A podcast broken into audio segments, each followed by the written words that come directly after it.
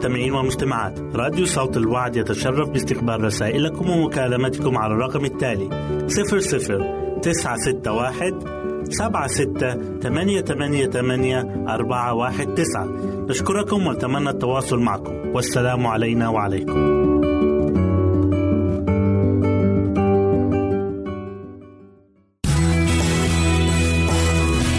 يمكنك استماع وتحميل برامجنا من موقعنا على الإنترنت. www.awr.org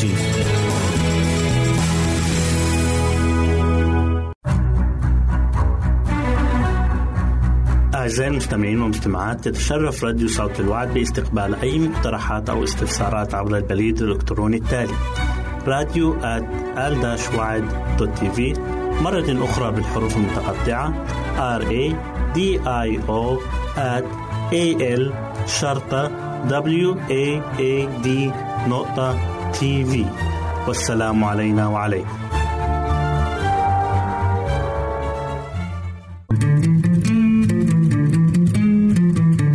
أنتم تستمعون إلى إذاعة صوت الوعد.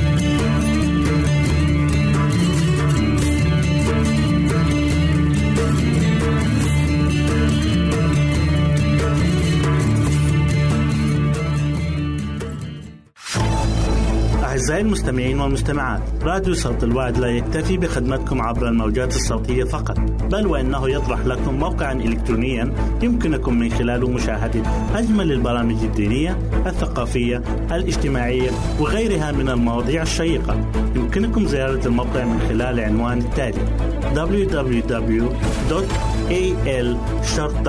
www.al-waad.tv مرة أخرى بالحروف المتقطعة. Www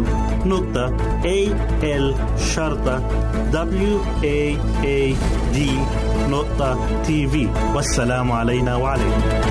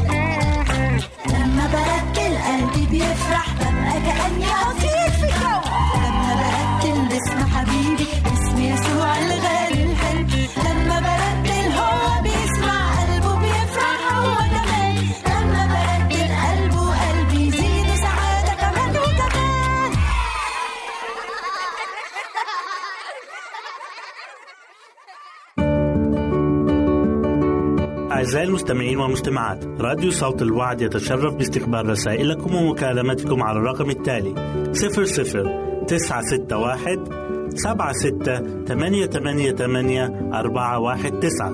نشكركم ونتمنى التواصل معكم. والسلام علينا وعليكم.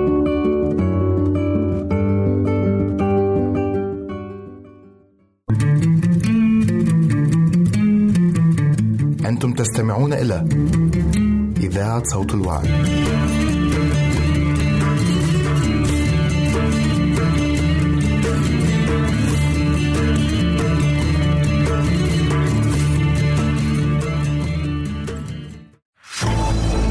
أعزائي المستمعين والمستمعات راديو صوت الوعد لا يكتفي بخدمتكم عبر الموجات الصوتية فقط بل وإنه يطرح لكم موقعا إلكترونيا يمكنكم من خلاله مشاهدة أجمل البرامج الدينية الثقافية الاجتماعية وغيرها من المواضيع الشيقة. يمكنكم زيارة الموقع من خلال العنوان التالي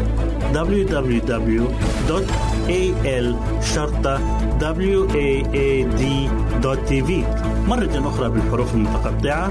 Www.al-waad.tv والسلام علينا وعليكم.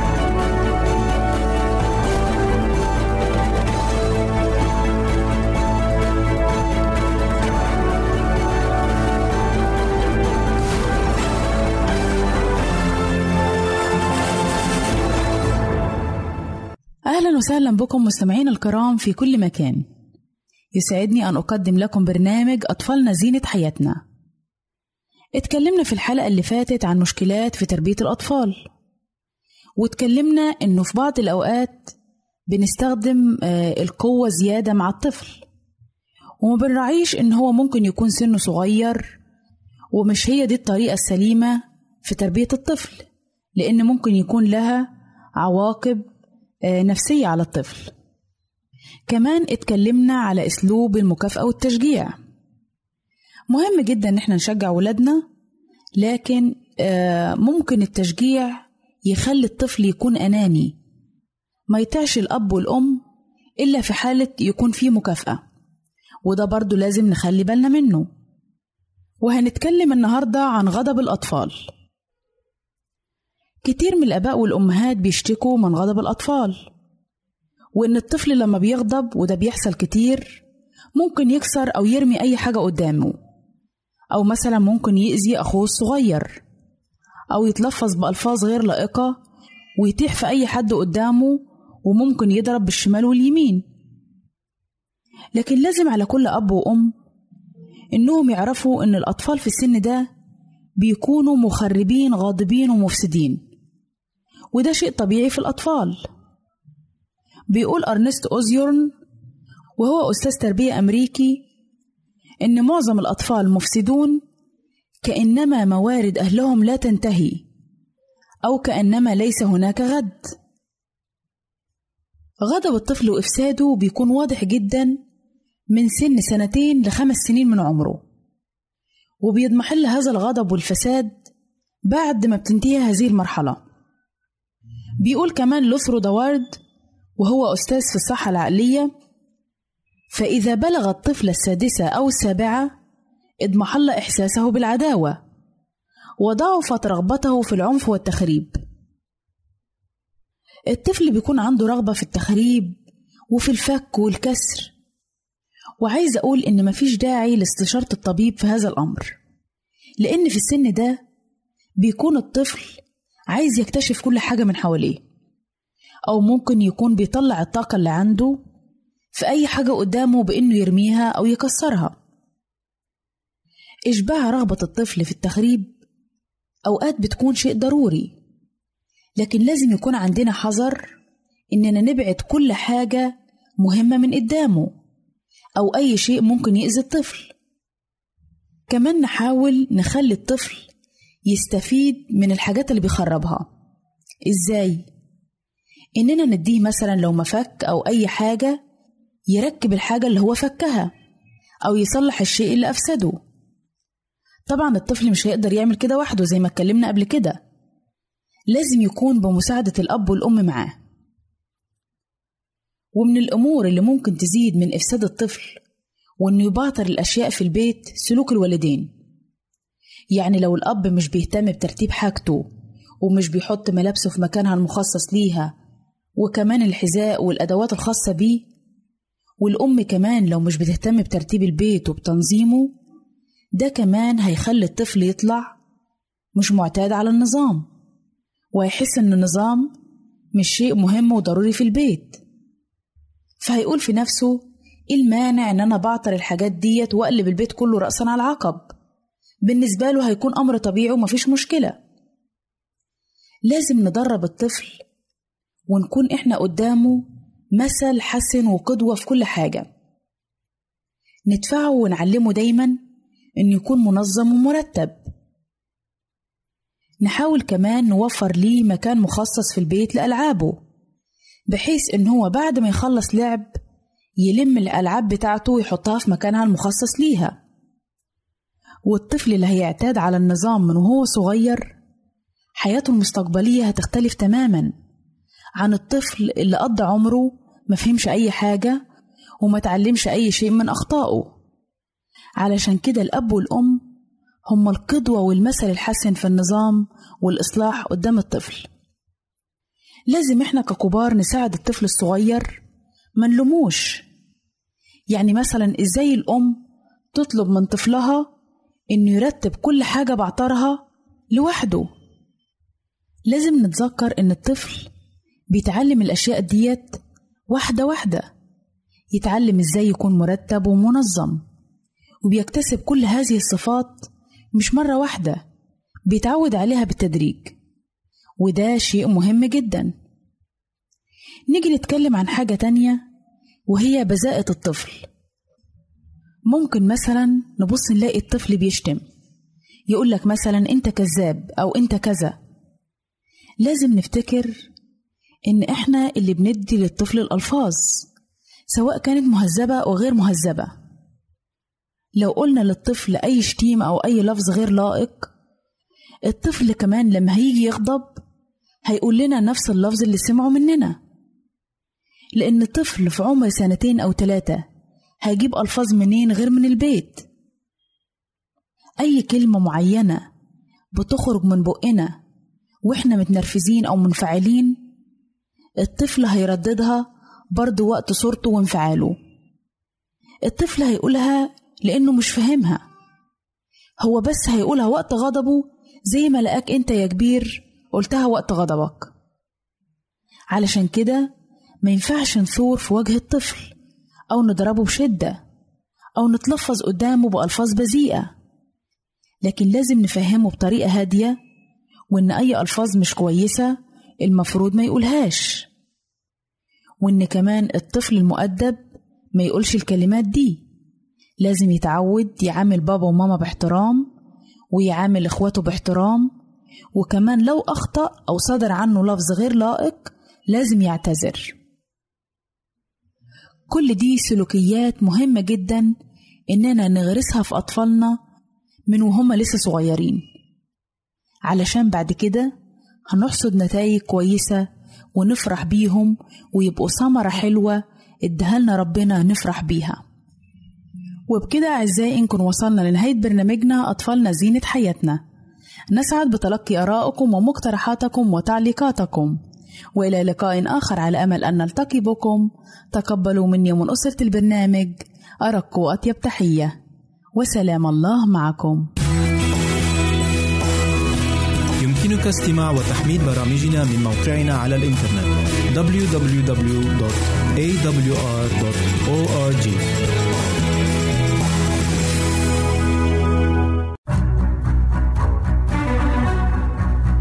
أعزائي المستمعين والمستمعات تتشرف راديو صوت الوعد باستقبال أي مقترحات أو استفسارات عبر البريد الإلكتروني التالي راديو تي في مرة أخرى بالحروف المتقطعة R A D I O A L شرطة W A A D نقطة تي في والسلام علينا وعليكم.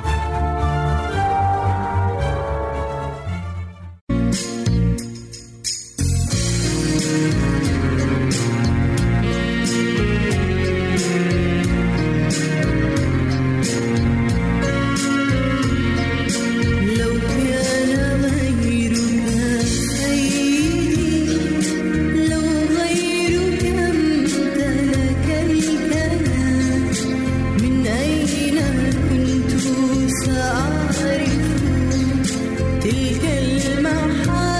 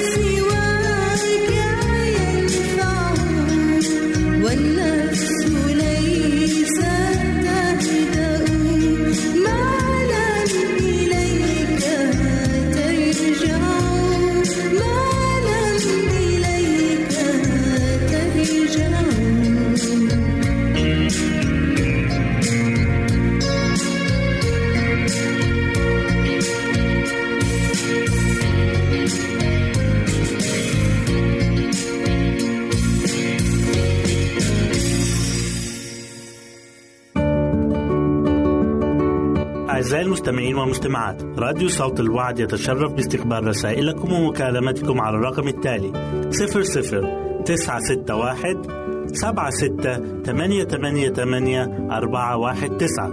نشكركم ونتمنى التواصل معكم. والسلام علينا وعليكم.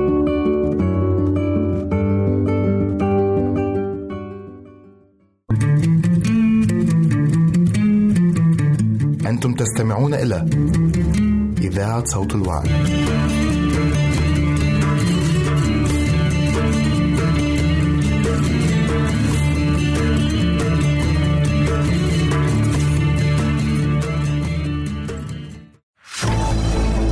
أعزائي المستمعين والمستمعات. راديو صوت الوعد لا يكتفي بخدمتكم عبر الموجات الصوتية فقط بل وإنه يطرح لكم موقعا إلكترونيا يمكنكم من خلاله مشاهدة أجمل البرامج الدينية الثقافية الاجتماعية وغيرها من المواضيع الشيقة. يمكنكم زيارة الموقع من خلال العنوان التالي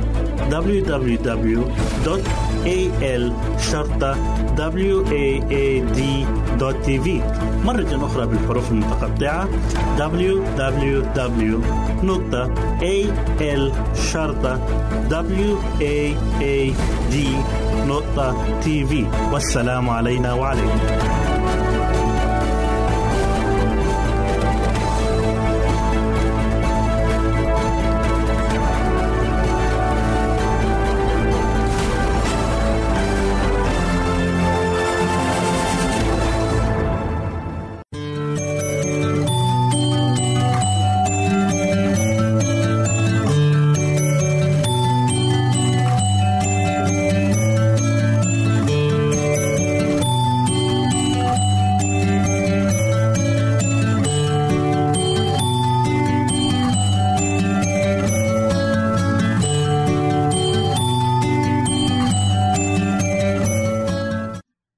حبايبي الحلوين أهلا بيكم برنامج قصص وحكايات لأحلى صبيان وبنات.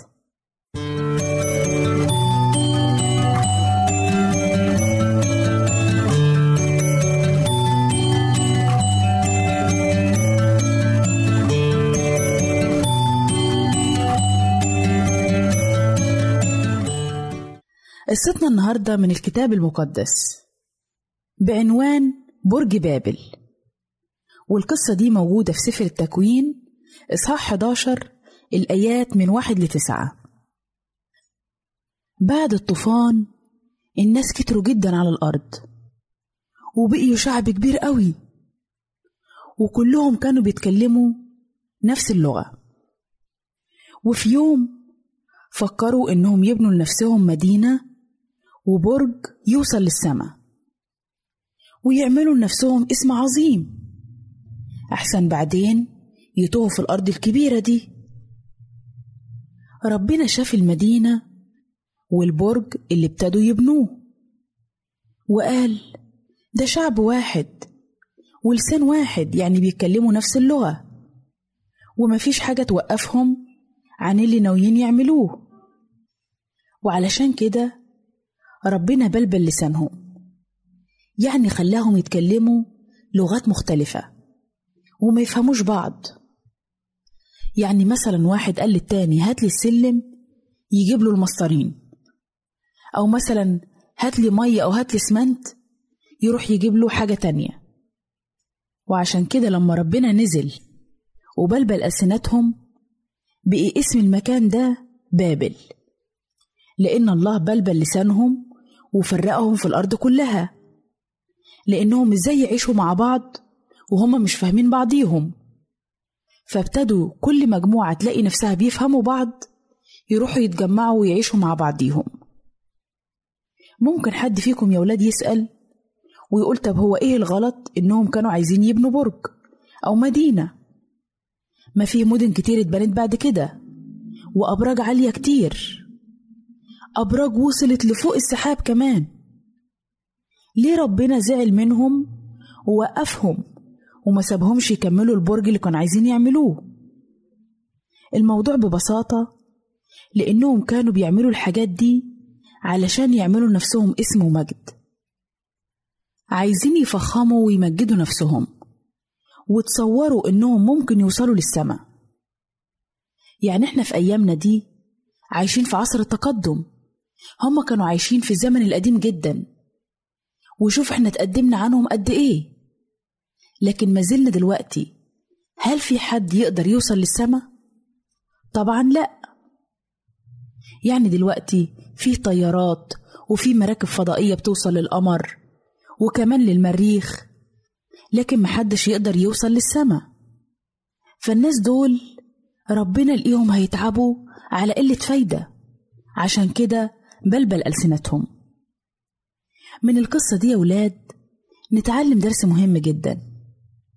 إن الإنسان ما ينفعش يتكبر ولا يتعظم ولا يفكر في نفسه إنه مهما وصل لدرجة من العلم إنه هيوصل لعلم الله أو يتعظم ويتكبر على الله ليه كل المجد. ما ينفعش. الله كلي القدرة. هو وحده اللي بيقدر على كل حاجة. الإنسان الجاهل هو اللي يتحدى ربنا. زي الناس اللي فكروا إنهم يبنوا برج بابل. لكن الإنسان الحكيم يدي المجد والعظمة لله دايما في حياته. وكمان قصة تاني شبيهة بقصتنا وهي قصة السفينة تيتانيك معنى كلمة تيتانيك يعني المتحدية لله. الناس دول عملوا سفينة كبيرة جدا وكانوا فاكرين إن السفينة دي عمرها ما هتتحطم. لأنها كانت سفينة عملاقة جدا وكانت معمولة بدقة ومهارة عالية جدا. لكن بيقال إنها اصطدمت بجبل تلجي وغرقت وكانت خسارة رهيبة جدا. وكل الناس اللي فيها ماتوا ما نجيش إلا أقلية. الله يا ولاد مش ضد إن الإنسان يتقدم ويتطور ويخترع لكن الإنسان لما يقول إن هو يتحدى الله هو ده الغلط. بصلي لكم من كل قلبي إن ربنا يساعدنا إننا مهما نوصل من علم نرجع المجد لربنا. وبكده حبايبي نكون وصلنا لنهاية قصتنا. واستنونا في قصة جديدة من برنامج قصص وحكايات لأحلى صبيان وبنات. ربنا معاكم. يمكنك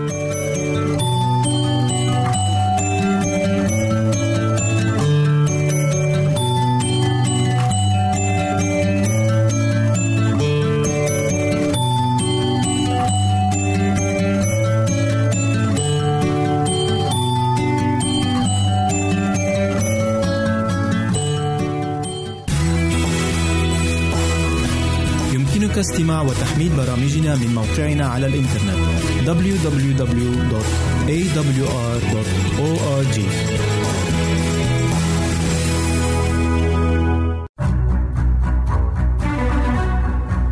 أعزائي المستمعين والمستمعات تتشرف راديو صوت الوعد باستقبال أي مقترحات أو استفسارات عبر البريد الإلكتروني التالي راديو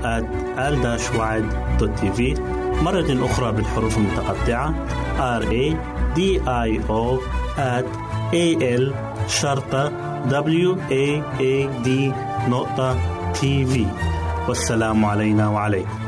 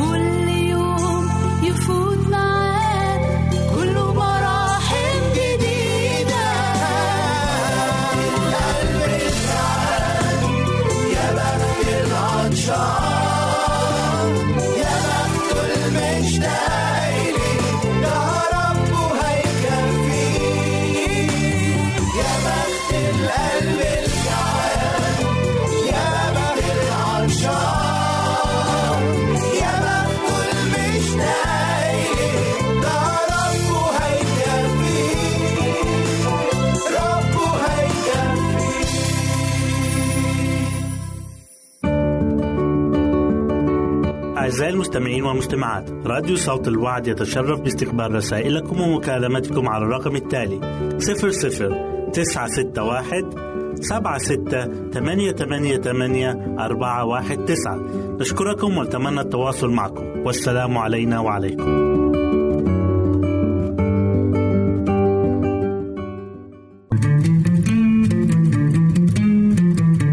أنتم تستمعون إلى إذاعة صوت الوعد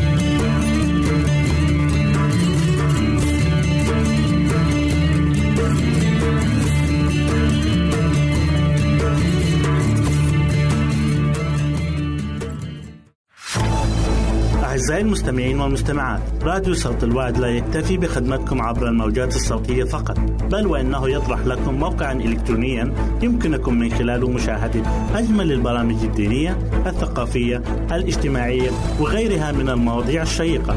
يمكنكم زيارة الموقع من خلال العنوان التالي www.al-waad.tv مرة أخرى بالحروف المتقطعة www.al-waad.tv والسلام علينا وعليكم.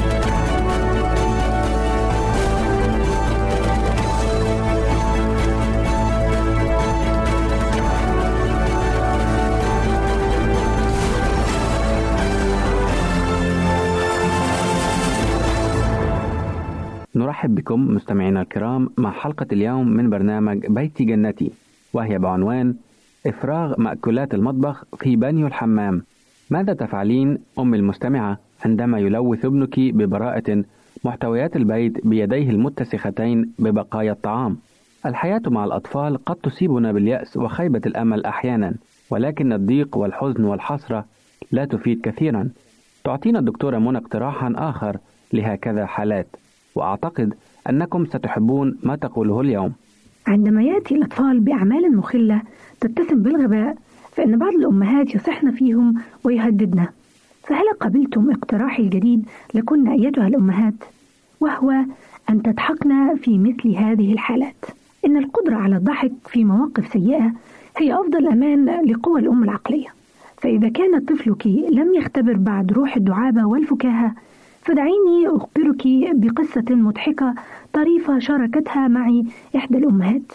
هل الوقت قد حان ليأخذ فريد البالغ الثالثة من عمره حمامه اليومي؟ فحتى تغريه والدته بالدخول إلى البانيو ليستحم وضعت له في الماء بعض الكرات التي يصدر عنها رائحة جميلة قبل أن تذوب في الماء وتتلاشى. وسرعان ما ذابت الكرات فأراد فريد المزيد منها. ولما ظن أن الكرات تشبه البندورة الطماطم فقد أسرع إلى الثلاجة البراد وأخرج منها سلة البندورة وأفرغها في البانيو وانتظر حتى تذوب وتتلاشى. ولما لم يحدث هذا أسرع إلى البراد ثانية وماذا عن البيض أو الخيار أو الجزر؟ هل هذه أيضا تذوب وتتلاشى؟ ولماذا لا أجرب؟ وهكذا ما كانت دقائق معدودة تمر حتى كان فريد يجلس وسط طماطم عائمة وبيض وخيار وجزر. وأين كانت أمه خلال ذلك الوقت؟ لقد علمت أنها ينبغي ألا تترك فريد بمفرده في الحمام. ولكن لقد دق جرس الهاتف فأسرعت لتجيب. كان شغف فريد قد وصل إلى ذروته. وهل يعوم الخس؟ وماذا عن الكرنب والبهارات والبقدونس؟ وهكذا أفرغ فريد خضروات البراد كله في بنيو الحمام. وسرعان ما بدأ يشعر بالملل. هناك المزيد في البراد. ولماذا لا أجرب؟ وأخذ يسكب الحليب والجبن والزبد والقشطة في مياه البانيو وجلس في وسط مياه بيضاء تميل إلى الحمرة. ومن حوله انتشرت الخضروات والبيض وباقي الأشياء. وظن الصغير أن هذا شيء جديد يكسر به روتين الحمام اليومي الذي اعتاده. وفي اللحظة التي بدأ فيها يكسر البيض دخلت أمه التي طالما اتصفت بالمحبة والعطف والرزانة. ولك أيتها الأم المستمعة أن تتصوري ما حدث. لقد أخذت والدة فريد تقفز في الهواء بعد أن كادت تصاب بنوبة هستيرية فكانت تضحك وتبكي في آن واحد. ومن ثم رفعت يديها عاليا وهزت رأسها في يأس وخرجت من الحمام وهي تصيح قائلة هذا يكفي. فسأترك هذا البيت ولن أعود إليه ثانية. وبشعور تلقائي صارت حتى خرجت من باب البيت الأمامي وتوجهت صوب الشارع وهي لا تزال تهز رأسها غير مصدقة ما حدث. دهش فريد لرد الفعل الذي أظهرته والدته تجاه أمر بسيط كهذا. وإذ أخذ كلمات أمه مأخذ الجد قفز من البانيو وأمسك بالمنشفة في يده وخرج يرقد نصف عار خلف أمه في الشارع وهو يصيح أمي أمي أرجوك أن تعودي إلى البيت ثانية. حدث هذا منذ بضعة سنوات خلت. أما فريد فأصبح يبلغ السادسة من عمره الآن وقد تعلم الفرق بين كرات الماء ذات الرائحة الذكية وبين الطماطم فما عاد يفرغ محتويات البراد في البانيو. ومضت هذه الأزمة على الأم بسلام أيضا ولكن ماذا تعلمت من هذه الواقعة الأليمة؟ أولا هناك أكثر من سبب ينبغي لها فيه عدم ترك صغيرها بمفرده في الحمام كما أنها أصبحت تروي قصتها تلك كلما سادت الكآبة والملل أفراد الأسرة فيضحكون جميعا من أشداقهم. فإلى كافة الآباء والأمهات أقول في المرة القادمة التي يمسك فيها ابنكم الصغير القشطة أو الكريمة ويأخذ بكل براءة يطلي بها جدران الحمام أو عندما يجذب المناديل الورقية الأربعمائة من العلبة ويلقي بها هنا وهناك أو عندما يأخذ وعاء سمك الزينة الثمين ويفرغه في المرحاض بما فيه من سمك أو عندما يفرغ محتويات الأدراج بما فيها من ملابس نظيفة في الغسالة ويضع فوقها علبة الصابون المبشور. إذا حدث هذا أو غيره فاقترحوا أن تتنفسي بعمق لبعض الوقت. واطلبي الصبر من الله. ومن ثم احضري آلة التصوير لأن أحدا لن يصدق روايتك عما حدث إلا شريك حياتك. أهم من هذا كله أن تضحكي بملء الصوت. نعم سيدتي لا تفقدي أعصابك ولا تجعلي القلق يتسرب إلى نفسك من جراء تصرف أطفالك. خذي الأمر ببساطة واضحكي. فالطفل لا يدرك خطورة ما يعمل وإنما راقبيه دائما ولا تتركيه بمفرده وإلا حدث ما لا يحمد عقباه. وإلى الحلقة القادمة لكم منا جميعا كل أمان الخير والسعادة. يمكنك استماع وتحميل برامجنا من موقعنا على الإنترنت www.awr.org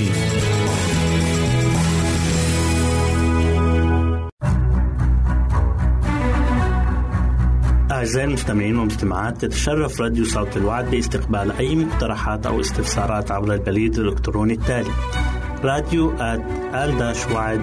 TV مرة أخرى بالحروف المتقطعة R A D I O A L شرطة W A A D نقطة TV والسلام علينا وعليكم.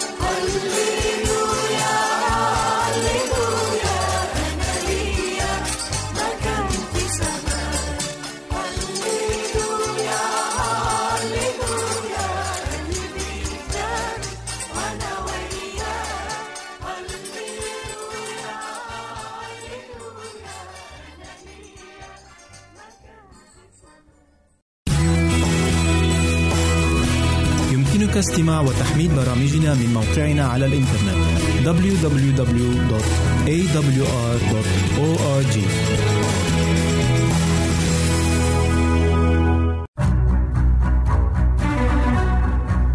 أعزائي المستمعين والمستمعات تتشرف راديو صوت الوعد باستقبال أي مقترحات أو استفسارات عبر البريد الإلكتروني التالي راديو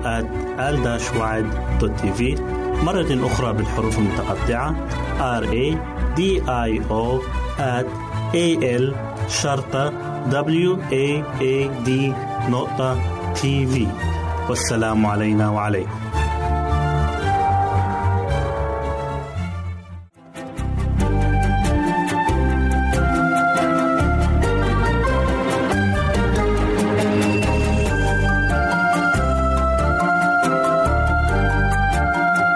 مرة أخرى أعزائي المستمعين نرحب بكم في حلقة جديدة من برنامج دروس حياتية من عائلات كتابية. كنا قد تكلمنا في الحلقات السابقة عن عائلات قايين وكيف كانت لا تتمتع بالسعادة والسلام بسبب انغماسها في الشر والابتعاد عن الله الذي هو مصدر السعادة والسلام. نعرف أيضا من الكتاب المقدس أن الله أعطى آدم وحواء ابنا آخر عوضا عن هابيل الذي قتله قايين أخاه. وهذا الابن دعي اسمه شيث. فهل تمتعت عائلات هذا الابن شيث بالسعادة والسلام والفرح الحقيقي؟ عندما نقرأ في الكتاب المقدس عن شيث ومعنى اسمه بديل أي بديل عن هابيل الذي قتل؟ سنجد أنه كان كأي شخص فينا. حيث يقول الكتاب عن آدم عندما خلق أنه خلق على صورة الله أي بلا خطية. ولكن بعد أن سقط آدم وأنجب شيس نقرأ في تكوين الأصحاح الخامس والعدد الثالث. وعاش آدم 130 سنة وولد ولدا على شبهه كصورته ودعا اسمه شيسا. شيس ولد على صورة آدم وشبهه.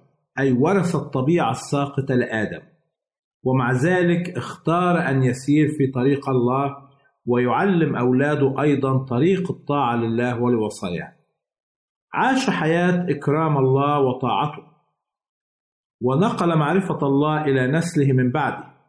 وهذا ما نقرأه في تكوين أربعة وعدد ستة وعشرين. حيث يقول الكتاب ولشيس أيضا ولد ابن فدعا اسمه أنوش. حينئذ ابتدأ أن يدعى باسم الرب. ولهذا يمكن أن نقول أن عائلة شيس ونسله من بعده عاشوا حياة السلام مع الله واختبروا الفرح الحقيقي. وهنا يمكن أن نتعلم من عائلة شيس أن الفرح والسلام في العائلة هو اختيارنا نحن. فنحن في بعض الأحيان نختار البؤس والألم والشقاء لبيوتنا عندما نفعل ما فعله قايين. أي نهتم بالنجاح العالمي والمادي؟ نهتم بالغنى وجمع المال. ونلقي الثقة في مواعيد الله ومعرفته جانبا. ولكن عندما نختار أن يكون الرب يسوع هو أساس البيت هو الذي يقود البيت. فنحن نختار الفرح والسلام الحقيقي. كما عرفنا من عائلة شيس كيف أنهم اختاروا طريق الله وكما يقول الكتاب المقدس بأن معرفة الله بدأت تنتشر في الأرض. ولكن في المقابل نقرأ في تكوين الأصحاح السادس والعدد الخامس أن شر الإنسان كثر في الأرض. فكيف تنتشر معرفة الله وفي نفس الوقت يذكر أن الشر كثر في الأرض؟ فكيف يمكن أن يحدث هذا؟ يجب أن لا ننسى أنه بالرغم من انتشار معرفة الله في الأرض من خلال عائلة شيث كان هناك أيضا عائلة قايين التي اختارت التمرد والعصيان على الله. وهنا يوجد فريقان.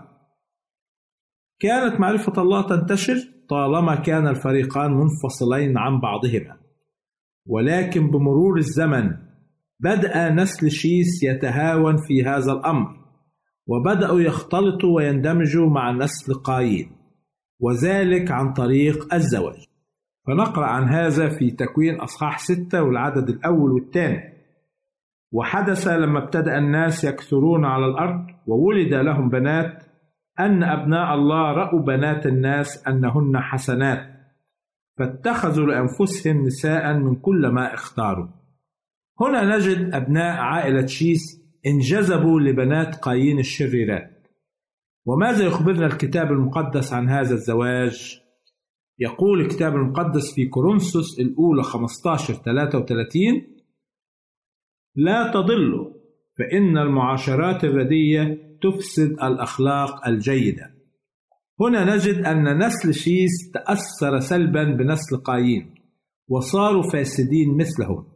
احتقروا وصايا الله وتحدوا قوانينه ويتضح هذا من الكلمات فاتخذوا لأنفسهم نساء من كل ما اختار وهنا يتضح لنا أن العائلات التي لم تكن بحسب إرادة الله هي التي تسببت في انتشار الخطية والشر في الأرض.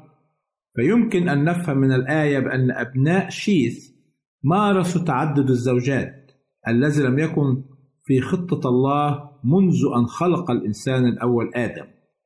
كذلك يفهم من الآية أن نسل شيث اختاروا نساء من نسل قايين وانفصلوا عن النساء عاشوا مع البعض وتركوا البعض الآخر. أو يمكن أن نسمي هذا عصر الفوضى الأسرية.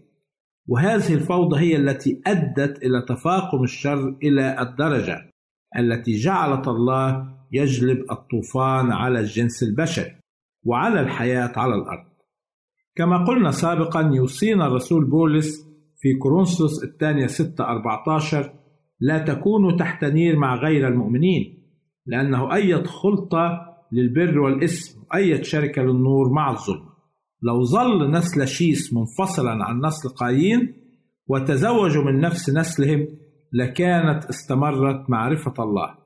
وبالتالي لم يكن هناك حاجة لجلب الطوفان على الأرض وهذا ما يعلمنا به الكتاب المقدس فلكي يكون هناك عائلة تتمتع بالسلام والفرح يجب أن يختار الشخص شريك الحياة الذي يتفق مع إيمانه ويسير معه في نفس الطريق الصحيح. أعزائي المستمعين سعدت أن أكون معكم في هذه الحلقة حتى نلقاكم سلام الرب يكون معكم. نرجو التواصل معنا عبر هذه العناوين. للتشات www.al-waad.tv وللرسائل radio at al-wad.tv والاتصال عبر الواتساب 961 76 888 419 961 76 888 419 ثعالب